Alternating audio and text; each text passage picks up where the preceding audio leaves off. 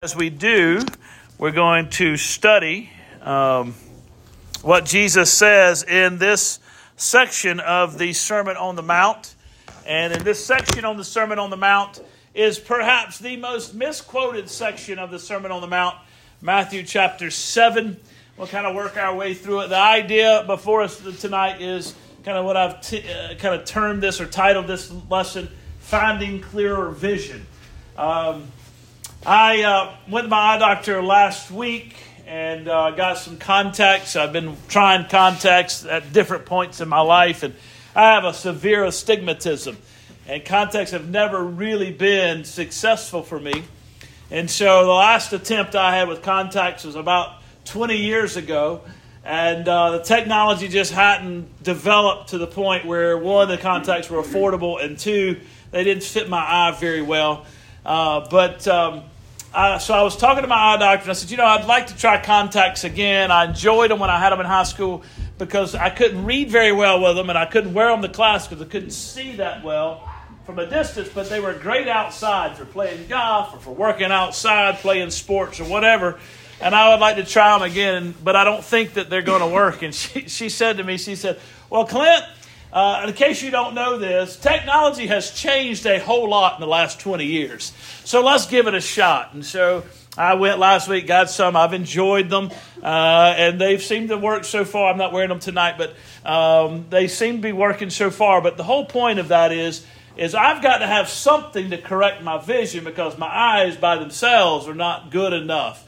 Uh, they're not clear enough because of my astigmatism. I see multiple of everything. I never could play baseball.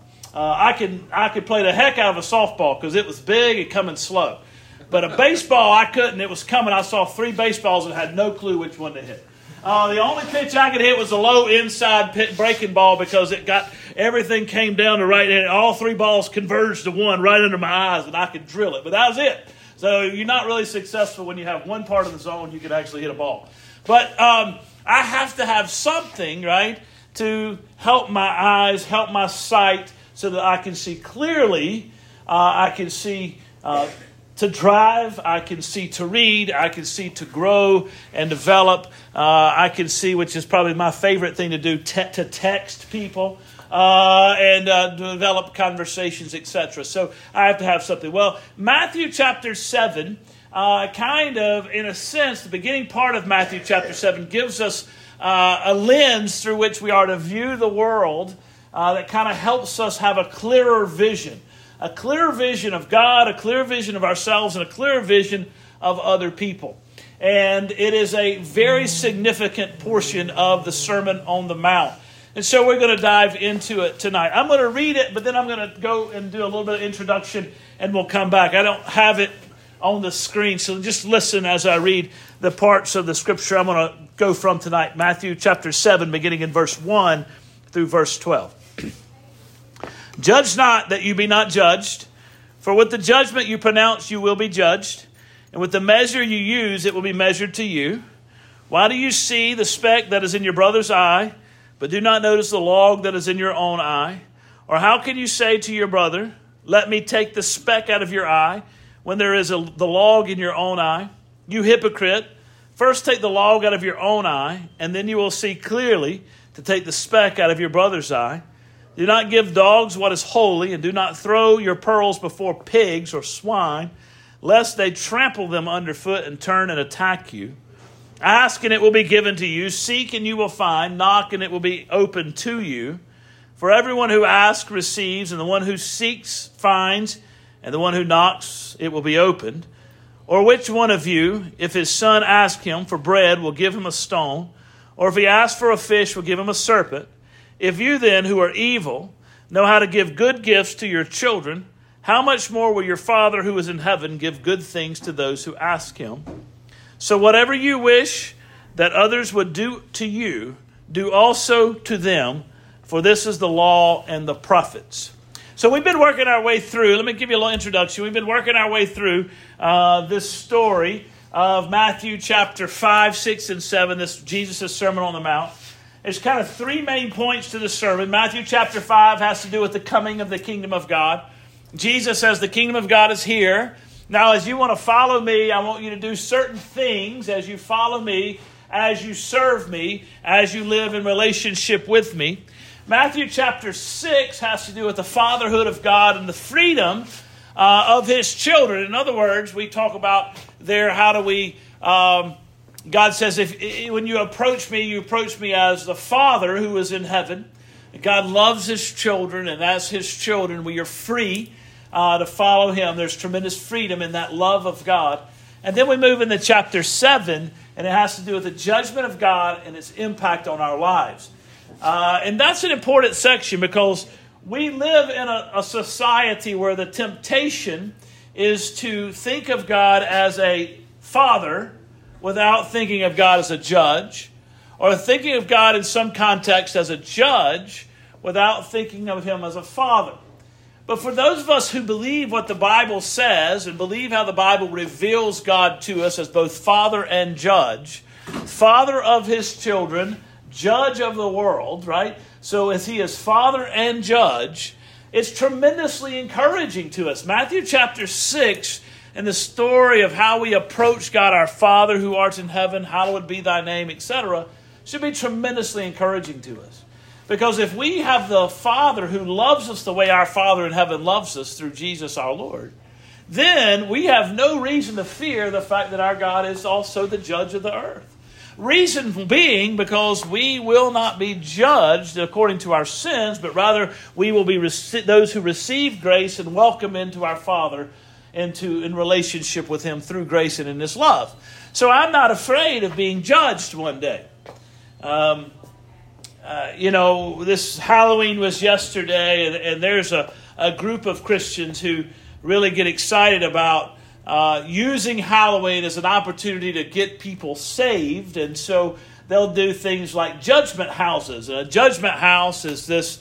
Um, production that, that they take people through. I think Calvary Baptist in Rock Hill does one. I've been to others where they take you through and, and they tell you this kind of just horrific story of a young man who dies in a car wreck, etc. And and then uh, you know they take you through uh, hell. They go through all the process of seeing somebody die. Then they go to this this room that's a depiction of hell, and it's perhaps the scariest thing you ever see in your life. And, and these demon looking creatures crying out in, in, in, bars and all this stuff. And then, then they take you to the next phase and, and, take you into uh, a picture of what heaven's going to be. And at the conclusion of the judgment house, you're called upon uh, in that moment in response to what you've just heard. Uh, you're called upon to decide which way you will go. Will you follow Jesus and go to heaven, or will you not and spend your life in hell? And um, in the moment, oftentimes, it's, quote, pretty successful for salvations because everybody's terrified. Uh, I mean, scared literally. I went through it one time. I was scared literally to death. Uh, and so you think you're about to get hit by the car, and so you're freaking out. And so, but the idea is uh, that God's going to be your judge. And, and the emphasis is all about God being your judge. But for those of us who've trusted Christ, God being our judge is not something we should be afraid of. Because we have been received into the family of our Father through his love in Jesus Christ. Jesus was judged on our behalf. Jesus took the penalty for our sins. The only sin that Jesus had as he hung on a cross was our sin, my sin, your sin, and it was given to him. And so, if we've responded to God's call on our lives, the call of Jesus to come and follow Him, and we are His children, then we have no reason to fear judgment because Christ has paid that for us. The issue that judgment has with most people, and the reason most people push back on judgment, is because they've rejected God as judge. They have the Tupac slogan only God can judge me. Well, you really don't want that, Tupac. Uh, he had it tattooed. You don't know Tupac. That's a cultural reference. There are a few people who understand that. But he had tattooed only thug life, and then he had also a tattoo that said only God can judge me. Uh, but they take away this idea that God's going to, um, they, they reject God as the judge. And if they reject God as the judge, then they will never know the blessing that you and I know of knowing Him as Father. Um, They will never understand what it's like to be able to, in a sense, figuratively, spiritually, crawl up into the arms of your Father in heaven and come before Him and rest in His loving grace. And if they reject Him as Father, then they will know Him as Judge. And so Jesus here is showing in a very important way that God is Father, chapter 6, but God is also going to judge the world. And He wants to make sure that His hearers are warned appropriately. If you come and trust the Lord through faith in Jesus Christ, you know Him as Father, you have no reason to fear judgment. He's going to judge, but you have no reason to fear it. If you reject Him and His call in your life, then you will know Him as judge, but you will never know Him as Father. And that's a scary proposition. And so, chapter 7 is really all about that. This understanding of God as Father and Judge really is helpful in your life and in my life. It has two primary impacts. Number one, it is a has a sanctifying and restraining influence on your life. In other words, if I know, right, that God is my Father and He's welcomed me into His throne and grace and mercy out of love for Him, but I also know that if I walk away from Him, then I'm going to suffer. I'm going to suffer judgment. But as long as I stay connected to Him in faith, I won't suffer. But if I walk away from Him, I will. Then I want to pursue holiness.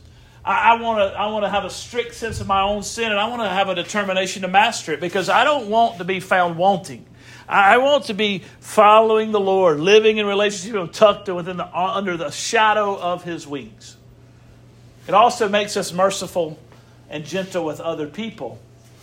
It sanctifies us and clarifies our attitudes to others and ourselves. In other words, when we understand God as Father and Judge, we, we recognize that, that judging the world is not our job, it's His. But it's also, but for the grace of God, I would be suffering judgment. But God has chosen in His grace to welcome me into His family, so I need to be gracious and kind toward other people. I need to be loving and gentle with them and gentle with myself because one of the harshest critics of Clint is Clint. Maybe the harshest critic of Clint is Clint. And that's probably true for you as well. You're probably your harshest critic. But in being harshly uh, and a harsh critic of yourself, you're also a harsh critic a lot of times of other people. And that gets to the heart of what Jesus is getting to. And so, understanding that God is Father and Judge, yeah, He's Judge, but we know Him as Father, therefore we have no reason to fear. We are recognizing that we are only His children by His grace, and we're going to be gracious and loving and gentle toward others because we want them to know the freeing grace of God in Jesus Christ our Lord. So we jump into the passage of Scripture that is perhaps the most misquoted passage of Scripture in all of Matthew's Gospel, perhaps even in the New Testament. And here it is Judge not that you be not judged, or you probably know it from the old King James Judge not lest ye be judged, right? Well, don't you judge, or you're going to be judged. So, what Jesus is not saying, I thought we would approach this. Um, kind of asking the question what is Jesus not saying first? And then we'll understand what Jesus is saying.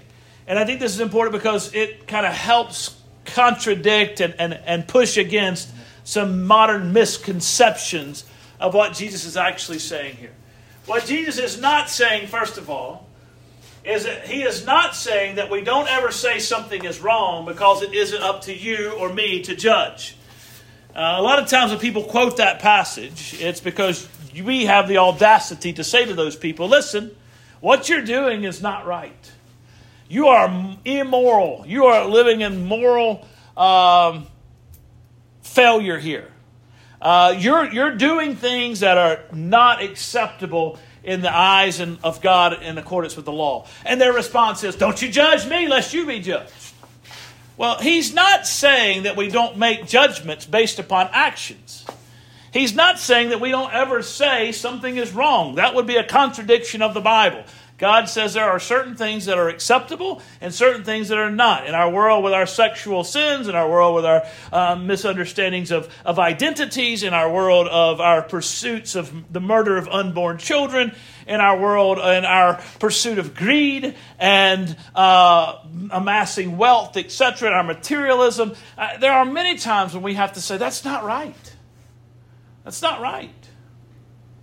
I, I, I hope that none of us would, would, would use this um, as an excuse not to condemn the, the grievous attacks of, of, of Hamas terrorists, right? We have to make those judgments because God says certain things are right and certain things are wrong. So people often say, Don't judge me. They don't want us to say what they're doing is wrong, is wrong. That's not what Jesus is saying. Jesus is also saying that we're not to hold, we are not to hold to moral distinctions. In other words, we, he's not saying that we aren't supposed to say these things are right, these things are wrong. These expressions of life and sexuality, etc., are right, and these are wrong based upon the testimony of the Bible. We are to hold to those moral distinctions. Absolutely, we are. We have to as God's people. But a lot of times people will use it and say, well, who are you? We're supposed to just say everything's acceptable because we're tolerant. No, we can tolerate behaviors as a society and not say they're right, right? And not say they're, they're proper. We have to hold the distinctions. And what Jesus is not saying is that God will treat you vindictively if you make judgment about someone else's moral behavior or, or morality or behavior. In other words, if I was in sin and you came up to me and you challenged me uh, fairly or unfairly, what Jesus is not saying is that if you have the audacity to challenge someone else and make a distinction, make a judgment uh, about their behaviors, not about their person, but about their behaviors, then God's going to use that same standard against you. That's not what Jesus is saying. God is not sitting up there going to be vindictive and give you um, what you give other people. Judge not lest you be judged sometimes is interpreted that way. Well, if you judge me, God's going to judge you. Right? He's going to judge you the same measure that you've judged me. That's not what Jesus is saying here. So, what actually is Jesus saying? That's an important question. What is Jesus saying? Because this passage is most often misquoted by our society. Number one, Jesus is saying, do not commit the sin of censoriousness. Now, some of us know what censoriousness is because you grew up in a time when that was a good word that was used often. Um, I was not, I did not grow up at a time like that. I had no clue what censoriousness was until I was doing this preparation. I used it because once I found out what it meant, I thought it's the perfect word. I, I got it from somebody else. But censoriousness means being overly critical of others while ignoring your own sins. So Jesus says, right, judge not lest you be judged. And then he uses an illustration and he says, um, don't be trying to get the speck of dust out of someone else's eye when you got a big old plank coming out of your own eye. Right? Get the big plank out of your eye before you ever think about the sin or the, the dust in someone else's eyes. What is he getting to? What is he saying? Well, oftentimes in our lives, we can find ourselves getting into a situation where we are more sensitive to what sin's going on in everybody else's life and completely ignore the sin in our own lives. And the reason we do that is because we don't want to confront our own guilt. We want to deflect. We want to have uh, use it as a defense mechanism. Well, uh, you, you, you're doing that. You, are doing this. We, we deal with this at, at, our house. We're learning to take responsibility, and somebody gets in trouble, and uh, we point out our sibling and we'll say, well, she was doing that and she, she's doing worse than me or he was doing worse than me, you know, that kind of thing. And we're like, but we're not addressing them. Don't be so sensitive what's going on in everybody else's life and ignore what's going on in our lives. You, you know people who've done that. Maybe you've done that, but I guarantee you, you've had somebody do that to you. Some hypocritical person comes up with some outstanding uh, in their own mind, their outstanding moral record, and they come up to you and they're like, hey, I just want you to know that I'm really concerned about, about how you're living in this way. Or I'm really, and, and, and you know all the while that person has, is, is a shyster, is a cheat, is a robber, is a stealer, etc. You know all that, a gossiper, you know all that about them. And you're like, how do you get off? It's kind of like uh, the Egyptian who asked, asked, asked Moses, Who made you prince and judge over us? And so, what Jesus is saying here is we, we make those judgments, but we better deal with them in our own lives first. Start here, and then you go out. So, he's saying, don't commit that sin, being overly critical of others. And what happens when we're overly critical to others, right? We become critical of ourselves and then once we start dealing with that, we can delude ourselves into thinking that we're better than we really are. Right? uh, we're better than everyone else. And what the hypocrite typically does is the hypocrite shows out in some, uh, you've seen it, we've had it happen in this church. Somebody shows out over some gross injustice. It's like a minor issue. They blow it up and to make it into this big, big, big, big stink, right? All the while, you know that person's got some mess going on, but they're using all that to defend, to push off, and to push away from what's really happening, their own sense of guilt, their own shame, their own brokenness, their own knowledge. And so, what Jesus is getting at here is we've got to have new eyes to say, I'm going to see myself first.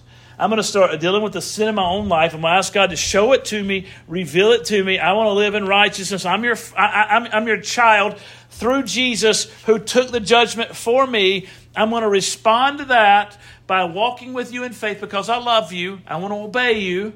And I also recognize if I step away from you and lose the faith and don't persevere, I'm going to, I, and, and start living in sin, I, I'm going to suffer the judgment. I don't want to do that. So I'm going to deal with that in my own heart. And then I'm going to graciously and kindly call it out if I need to in someone else's. But I'm going to get the big plank out of my own eye first. That's what Jesus is getting at. Not saying we don't make moral distinctions. He's saying we have to do it in the proper order and deal with ourselves first. We continue on. He says, seeing others more clearly. So he goes on in verse 6, he talks about this idea of casting pearls before swine.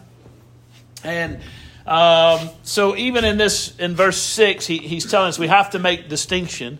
Uh, verse 6, let me read it again. Do not give dogs what is holy, and do not throw your pearls before pigs, lest they trample them underfoot and turn to attack you. Uh, that seems like an odd um, statement odd illustration until you understand that Jesus is talking about spiritual terms, non believers. Dogs, Roman soldiers, pigs, Gentiles. Okay? And so he's saying, as religious, faithful people, through Jesus, we're all members of Abraham's family through faith in Christ. Those on the outside are dogs and pigs. What's he saying? Two things. Number one, you and I need to be careful and be wise we know those people in our lives who we want everybody to know Jesus. It grieves our heart. But you know what? You may have shared the gospel with them. You may have challenged them to come to church. You may have gone to them and said, hey, listen, your lifestyle and, and, and this, that, and the other is not right. And, and you need to turn and, and follow back to the Lord. And they may look at you like you are a complete moron. They may just tell you to go jump in a lake somewhere uh, they probably, if they're not a believer, uh, will tell you to go jump in a lake somewhere in a much more colorful terminology uh, than what maybe you and I would say to each other, etc. And what he's saying here is, you've told them, don't waste all your time worried about them. We got a guy in our church who just loves the Lord. He is so devoted to the Lord. He's got a couple friends that just they have no desire None. And they've told him that. These guys come and talk to me a couple times. He's like, Clint, what, what do I do? I've tried to talk to them and they just completely shut me down. And I last time he came in, I said, You just need to stop talking to them. You need to start praying for them. Continue being their friends, but take the message of salvation somewhere else. If the Lord would want those people, He'll soften them in time. They know where you believe take it somewhere else. That's the principle.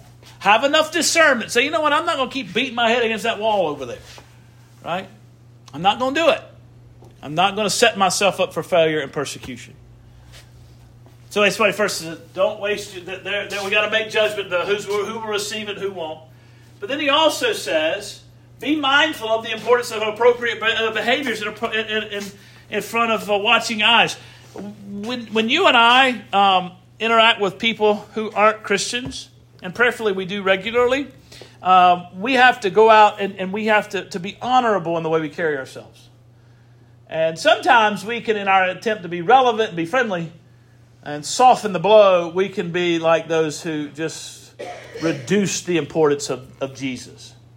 And what Jesus is saying here is you, you don't go and, and, and, and, and, and reduce your commitment in front of other people to try to, quote, win them You've got to maintain your respect, your devotion to God in front of them. and you've got to be able to make a judgment regarding the kind of person you're dealing with. It's not wrong. Their behaviors show them who. They show the reality of the heart. You're not judging the person. You're not saying you're going to hell because this. I, you don't have the authority to do that, right? You have the responsibility to share the good news, to live out your faith in front of them to the honor and glory of God in hopes that they'll come to Christ, but don't waste all your time trying to beat your head against a wall. So I'll end with this. Uh, we won't get to the latter part of this. Let me end with this. This morning we, we dealt with this same thing in Bible study this morning, James chapter 4. It's like James, who is the Lord's younger brother, um, heard this message. He probably did. John even said it. John Kruger taught. He even said, I wonder if James heard Jesus teach this on the Sermon on the Mount. We dealt with the same thing. And the question was, um, you know, how are we to make judgments without being judgmental? And the illustration that, that I've come up with, and I've talked to several people after Bible study with, and I think this is helpful, um, is we could illustrate it with the law of the land. So we've got the law of the land. You and I are all citizens here, given the fact that Judge Gibbons is not in the room. Every one of us in this room is a citizen, and we do not have any authority by virtue of the law, right? We have no authority by virtue of the law to put anybody in jail. Okay? Uh, Barney Fife had a citizen's arrest, but that doesn't really work in the modern world, okay? But you and I have a responsibility to our friends to go to them and say, hey, listen, you've been doing some things that are illegal. And uh, if you don't stop doing those things, you're going to get caught. And if you get caught, you're going to go sit perhaps in front of the judge. And if you sit in front of the judge and you are found guilty, he's going to put you in prison or he's going to punish you within the confines of the law. Me telling you to be careful is my duty to you as a friend. That I love you enough to say, hey, listen, you need to stop doing that. You need to stop doing that kinds of behavior. If you don't, you potentially could get caught. You got away with it, but you potentially could get caught. And if you get caught and they put you before the judge and you are found guilty, he has the authority based off the law to put you in prison to, um, to punish you for your law breaking. Well, when Jesus is talking, he's about the law of the universe, the moral law of God.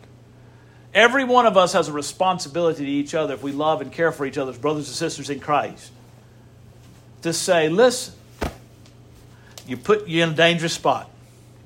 What you're doing is not in accordance with God's law.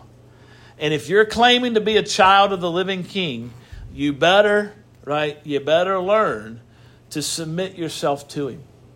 Because if you continue to live this way, when you die, you're going to stand before the judge. And he will do what he has promised to do. and He is faithful to do it. And you don't want that. That's not me judging you. That's me trying to help you out. That's me saying, I love you enough to call you to come into faith and repentance and relationship with God.